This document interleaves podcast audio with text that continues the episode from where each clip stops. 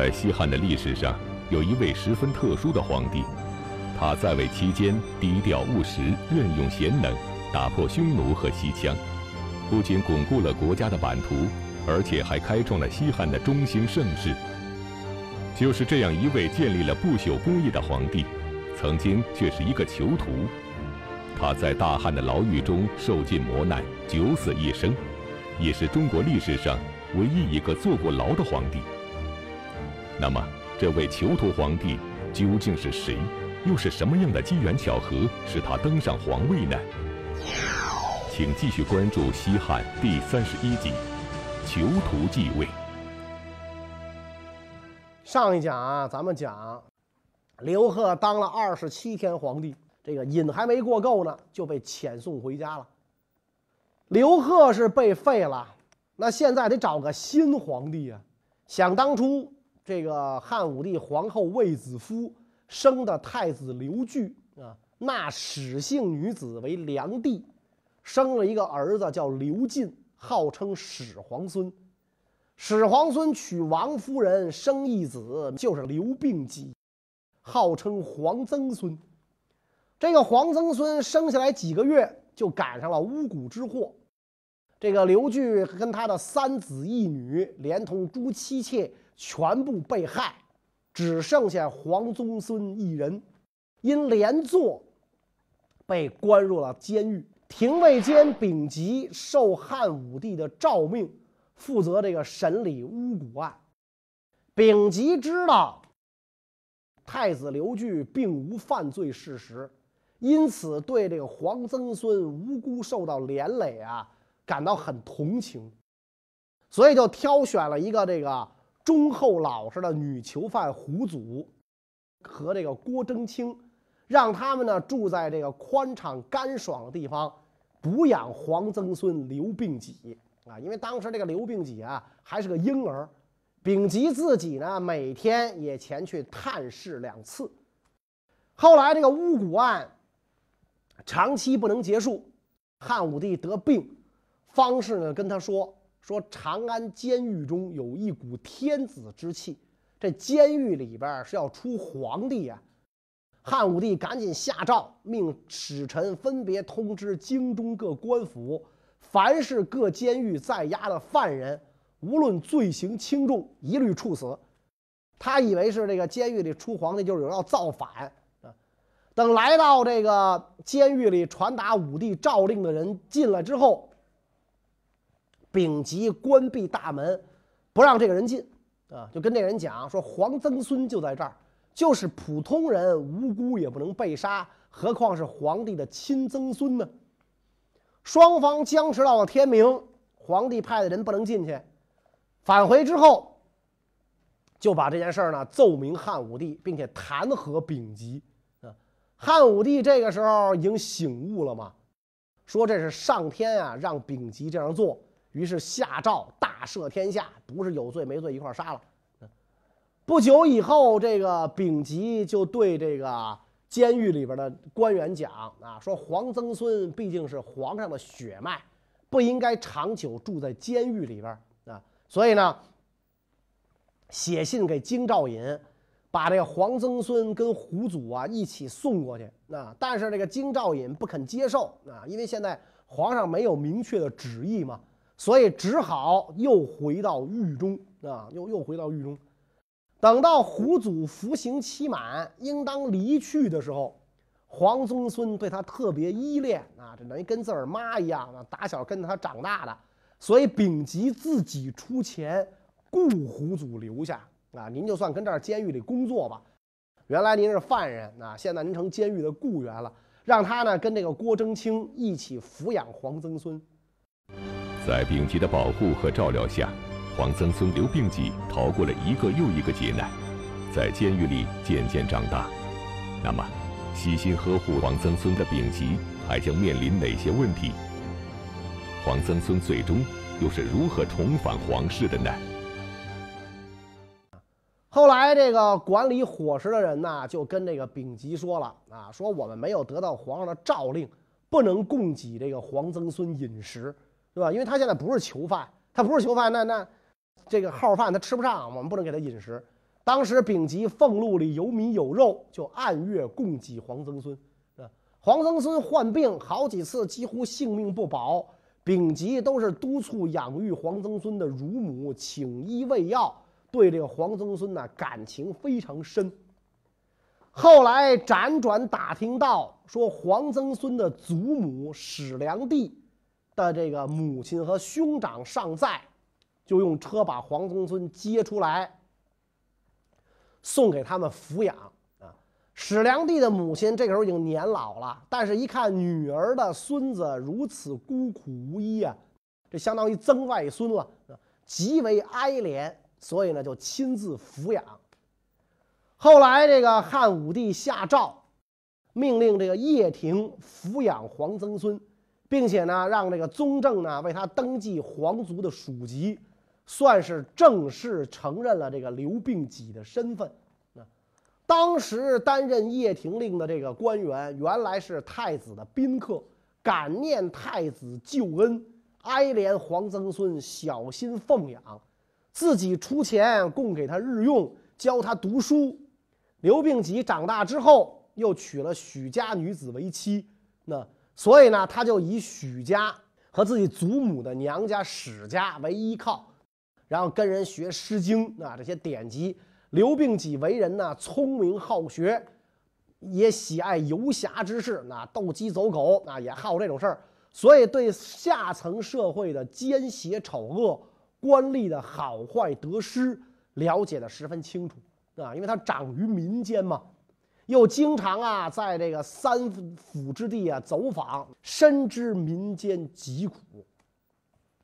等到这个昌邑王刘贺被废了，霍光跟张安世以及各位大臣商议重新确立皇位继承人，一时半会儿确定不下来啊。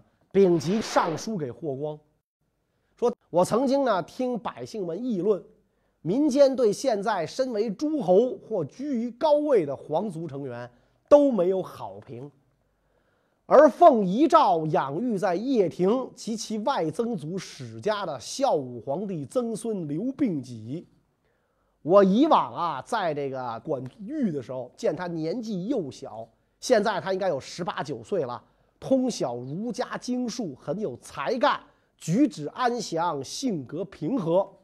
希望大将军您对这个刘病己啊各方面详加考察，然后您再占卜一下。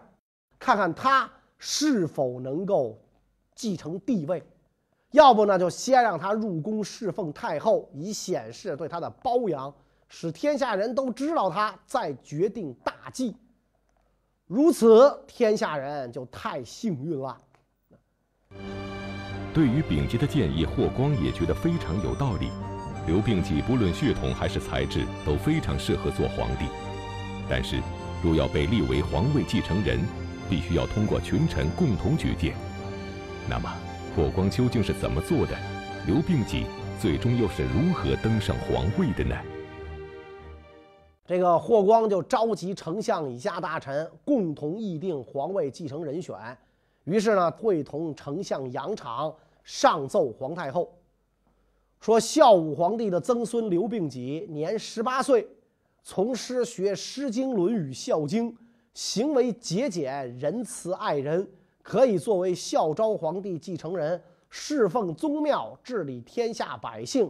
我等冒死奏明太后，皇太后当然没有意见了，下诏可以啊，准奏。于是呢，霍光就派人来到这个刘病己家中，侍奉他沐浴，更换太后所赐御衣，由这个太府。用轻便车辆把刘病己接到宗正府进行斋戒。七月二十五，进入未央宫见皇太后，封阳武侯。随即，群臣奉上皇帝玉玺绶带，刘病己正式继皇帝位。啊，拜谒汉高祖灵庙，尊皇太后为太皇太后。你别看这皇太后跟他岁数差不多，啊，但是论辈分，那是他奶奶辈儿。啊，所以尊为太皇太后，干嘛先封侯再登基呢？因为他没有原来没有任何爵位，他一介平民，平民怎么能做天子呢？所以先封侯再登基。这位刘病己啊，打小在监狱里待了很长时间，后来又长时间在民间生活，最后能位至九五，那就是不是改朝换代的时候啊，能位至九五，这真是中国皇帝史上的一个奇迹。大概只有宋朝的宋理宗有他这样的生活经验，但是也没进过监狱啊。宋理宗也没过进过监狱，所以这个刘病己是一个是是一个这个奇迹。他继位之后。就是汉宣帝，新皇帝登基，自然就要一番封赏，大赏群臣，就不一一细说。被他封赏的这些人里，有一个特别值得关注，此人长久流落敌境，气节不改，历经千险万难回国，成为后世敬仰的楷模。这个人是谁呢？这个人就是在中国历史上被誉为民族英雄的苏武。苏武牧羊更是一个家喻户晓的故事。苏武出使匈奴被扣十九年之久，无论残酷折磨还是各种诱惑，他都坚持不肯归降。最后历尽千难万险，终于回归汉朝。汉宣帝刘病己为了表彰他的节操，将他列为麒麟阁十一功臣之一。那么？苏武究竟有着怎样的经历？他又是在什么情况下出使匈奴的呢？苏武字子清，陕西杜陵人啊，今天西安东南啊。他爹叫苏建，跟卫青出征，立过大功。苏武兄弟三人靠着父亲的恩荫啊，也做了皇帝的侍从，所以这个苏武呢，应该是官二代。但是这个在当时是合法的，那父祖的官儿做到一定级别，子孙就可以当官，光明正大，这叫恩荫，不像现在考公务员，官员呢还在玩猫腻、暗箱操作，啊，那会儿连这都省了，直接就是做官了，啊，直接做官了。苏武呢，先是从汉武帝的这个侍从做起，然后慢慢的被提拔。那个时候呢，这个汉朝啊，不断的去讨伐匈奴，是吧？然后呢，双方也多次互派使节讨价还价，其实呢，也是做间谍，暗中侦察。匈奴先前前后后扣留了十几批汉朝的这个使节，是吧？而这个汉朝呢，也扣留匈奴的使节，是吧？互相做人质，所以那会儿出使，那就基本上都意味着有可能就回不来了啊。到了这个公元前一百年，这个匈奴新单于继位啊，他的地位还不是很稳固啊，所以这个时候呢，他最害怕的呢就是遭到这个汉朝的袭击，所以呢，他就给汉朝上书啊，就开始讲是吧？大汉皇帝是我的长辈，咱们应该和平共处，那互不干涉干内政，和友好往来啊之类，反正说了一些话。当然，这个汉朝皇帝啊，确实是他的长辈啊。但是呢，这个毕竟呢，这和亲都是很远很远的这个事情了啊。而且呢，他也不见得是汉朝山寨版公主的后代嗯。但是为了表示对汉朝皇帝这位长辈的尊敬，单于呢就把扣留的这个汉朝的使节全部就送还了。啊汉武帝对匈奴单于这种通情达理的办法非常赞赏。那么，这个既然匈奴主动示好啊，人敬我一尺，我得敬人一丈啊，咱总得回应一下吧。得派个人把他们的使者呢给送回去，再给这帮穷小子们送点礼啊，显示我大汉天威。于是呢，就任命这个苏武为中郎将，派遣他呢做使节。出使持睫毛护送扣留在汉朝的匈奴使者回国，顺便呢送给这个匈奴单于啊很丰厚的礼物啊，答谢他的好意。苏武呢就带着自己的副手张胜，加上招募来的士卒，还有侦察员一百多人，就一同前往。到了这个匈奴那儿。百列财物赠给匈奴单于，单于看到这些礼物啊，非常高兴。但是呢，不知道为什么，就是这个匈奴单于对汉朝的使节非常傲慢。这个不是汉朝希望的样子。汉朝希望单于受了礼物之后，能够对汉朝恭恭敬敬。就算不能视为长辈，怎么着也得相敬如宾吧。没想到单于是这么个态度啊，所以这个汉朝的这个这个使臣啊，心就凉了啊。看来以后弄不好还得干仗。但是呢，以后的事儿呢，以后再说啊。矛来盾挡，水来土掩，不管怎么讲，苏武此行目的完成了，应该回国了。单于正要派人送苏武这些人回去的时候。发生了一件很倒霉的事儿，把这个苏武啊给套进去了。什么事儿呢？就在苏武一行人准备回国之时，匈奴中的贵族发生了谋反事件。而由于苏武的副使张胜曾经支持为首的叛乱分子，导致整个汉朝使团被匈奴人扣押。那么，匈奴单于将会如何处置苏武等人呢？单于手下的一个贵族就说了：“说杀掉这些人这个办法呀不好，最好的办法呀就是叫他们投降啊。因此，这个单于呢就派这个卫律召唤苏武前来受审。卫律就带着大队人马啊，就把这个汉朝的使者的帐篷啊团团围住，然后就进去传召苏武接受审讯。苏武。”就跟这个卫律讲了，说这个丧失气节，玷辱使命，即使活着也没有什么脸面回到朝廷去，然后就拔出佩刀要自刎。卫律一看是大吃一惊啊，赶紧自己这个抱住扶好了这个苏武啊，这刀已经插了，脖子都划开了，派人骑快马去找医生。那地方的医生也都是这乌兰巴托医学院毕业的。来了之后呢，在地上挖一大坑，坑中点燃篝火，把这个苏武啊脸朝下放在坑上，轻轻敲他的背，让这个淤血呀流出来。过了好半天，才能够重新呼吸。单于很钦佩苏武的气节啊，这哥们儿真是够爷们儿，真是汉子。早晚派人探望询问苏武的伤情。但是把张胜呢就逮捕监禁起来了，苏武调养了一段时间，伤势渐好，然后卫律就跟这个苏武讲了，说老苏啊，说你看我卫律以前也背弃朝廷，归顺匈奴，结果受单于大恩，赐我爵号，让我称王，拥有奴隶数万，牲畜满山，如此富贵，在汉朝能有吗？所以老苏，你今天投降，明天你也这样。否则的话，你的身体白白的给草地做肥料，谁能知道你呢？苏武听完这话，一点反应都没有。卫律就说了：“说你要是听我的话投降，咱哥俩结为兄弟啊！你要是今天不听我的话，以后你再想见我，可就没机会了。”苏武听完之后，拍案痛骂这个卫律，说：“你本来是我大汉的臣子，不顾及恩德义理，背叛皇上，抛弃亲人，在匈奴这儿投降做奴隶。我为什么要见你啊？你今天要敢杀了我，我告诉你，匈奴离灭亡可就不远了。”啊，卫律知道这个苏武啊是不能胁迫投降的。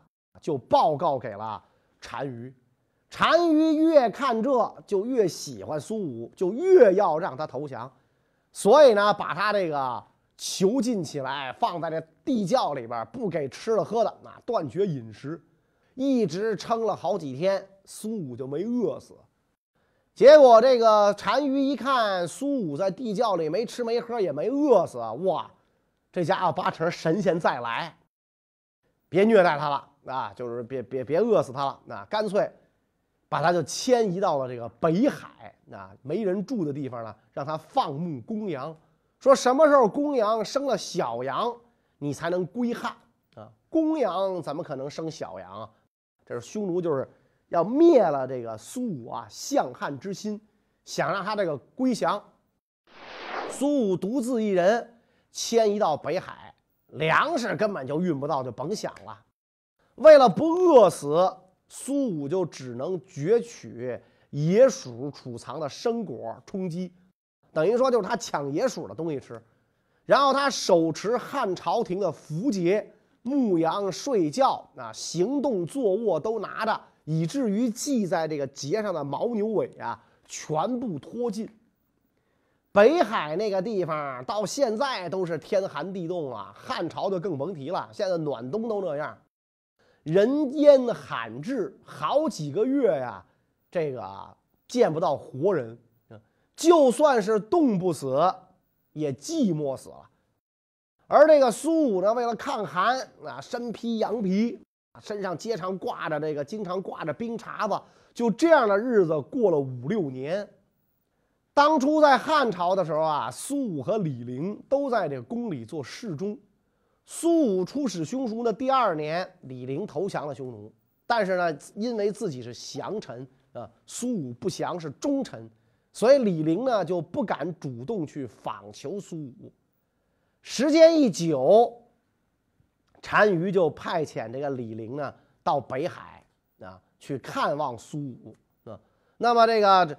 李陵就为这个苏武呢安排了酒宴歌舞，想说服苏武投降，就跟这个苏武讲了，说单于听说咱哥俩交情一向深厚，所以派我来劝说足下，愿意这个虔诚相待。你现在啊是不可能回汉朝了，所以你只能白白的在荒无人烟的地方受苦。这样一来，你对汉朝的忠义你怎么体现？这个苏武就跟这个李陵讲：“大臣效忠君主，就像儿子效忠父亲。儿子为父亲而死，没有什么可恨的。所以呢，你别再说了啊！再说，咱哥俩就掰了。所以李陵就当时就不说话了，跟苏武又处共处了几天，这个喝了几几顿酒。”最后呢，跟这个苏武讲啊，说你一定要听我的话。苏武就讲了：“自分已死久矣，王必欲降武，请避今日之欢，笑死于前。”我料定自己啊，已经是死去的人了。单于一定要逼迫我投降，那就什么也甭说了，我直接自杀吧。啊！李陵一看苏武对汉朝如此忠心，是慨然长叹：“啊，义士也。”跟苏武洒泪而别，李陵不好意思再来见苏武，那就让自己的媳妇儿给苏武呢送了几十头牛羊。苏武渴饮血，饥吞毡，牧羊北海边。匈奴单于为了麻痹苏武的意志，软硬兼施，赐给苏武一名匈奴女子为妻。然后这个女子呢，还给苏武生了个儿子，就是苏通国。但是苏武向汉之心是始终未改。苏武吃尽千辛万苦，留居匈奴十九载，终于皇天不负有心人，已是两鬓斑白的苏武，终于等来了回国的机会。那么究竟是一个什么样的机会？苏武能够抓住这个机会，成功的回归汉朝吗？武帝驾崩，昭帝继位。几年以后呢，匈奴跟汉达成和议，要各自释放被俘人员。汉廷就来寻访苏武这些人。匈奴人不想让苏武回国呀，啊，就撒谎说苏武早死了，没这么个人。然后这个汉朝一而再，再而三派遣使者来匈奴。当年苏武的随从常惠就见到了这个汉朝的使者，这个。原原本本的说了这些年来苏武在匈奴的情况，请求汉使一定把他们带回汉朝，并且呢给汉朝使者献计啊！就您别说这话是我告诉您的啊，否则的话这个单于他抵赖，您呐就跟单于这么讲，说汉天子在上林苑中射猎，射得一只大雁，脚上系着帛书。上面说苏武等人在北海牧羊，汉使者万分高兴，就按照常惠教的这番话去责问单于啊。你说苏武死了，结果我们大汉天子上林苑中设宴，设来之后，那一看脖子上系着帛书，是吧？打开帛书一看，苏武这帮人牧羊北海边，你这话怎么说？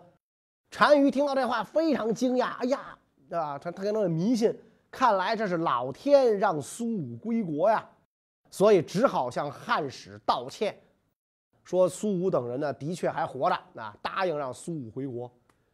单于就召集苏武的部下，除了已降已死的，总共跟着这个苏武回国的，一共就只剩下了九个人。在汉昭帝始元六年，回到了长安啊。昭帝下令让苏武带上一份祭品去拜谒武帝的灵庙，然后呢，任命这个苏武做官，赐予田宅啊。一起回来的这个常惠这些人呢，也有封赏。史书记载，武留匈奴凡十九岁，时以强壮出，即还，须发皆白。是吧？被扣了十九年，壮年出使回来，须发皆白呀！啊，苏武归汉的第二年，上官桀、上官安这些人谋反，苏武的这个儿子苏元因为参与上官安谋反被处死，然后主管刑狱的官员呢就上书请求逮捕苏武，结果这个当时的这大将军霍光就把刑狱官的奏章搁置，只是免了。苏武的官儿啊，过了几年啊，昭帝病死，这个苏武呢，以前任二千担的身份参与了谋立汉宣帝的计划啊。虽然是退休干部啊，但是也相当于中顾委委员吧。然后赐爵关内侯十亿三百户。后来将军张安世推荐说，苏武通达熟悉朝章典故，出使不辱君命。昭帝遗言曾讲苏武的这两点长处，因此呢，宣帝招来苏武啊，又让他做了官儿，非常的这个忧宠。苏武这个年老了啊，他的这儿子呢，以前又被处死，所以皇帝很怜悯他啊，就问这个左右的人，这个说苏武在匈奴很久啊，在那边有没有成家，有没有孩子呀？然后苏武就向皇帝这个。陈情啊，说以前在匈奴的时候娶了个匈奴妇人，生了个儿子，名叫苏通国。说这个跟苏通国呢还有消息往来，所以想通过汉朝使臣啊，这个把他赎回来。皇上就答应了啊，就让汉使呢去这个出使匈奴的时候捎带手就把他儿子赎了回来，然后在朝中呢做郎官那让苏武的弟弟呢也做了官苏武一直活到八十多岁，到汉宣帝神爵二年才病死。啊，汉宣帝大力的赏赐苏武，不但是对他气节的肯定，同时呢，也是因为自己新军刚立，要显示威德。那么赏赐完群臣之后，这位长于民间、做过大牢的皇帝，会在大将军霍光的阴影当中，如何治理国家呢？关于这个问题呢，下一个。谢谢大家。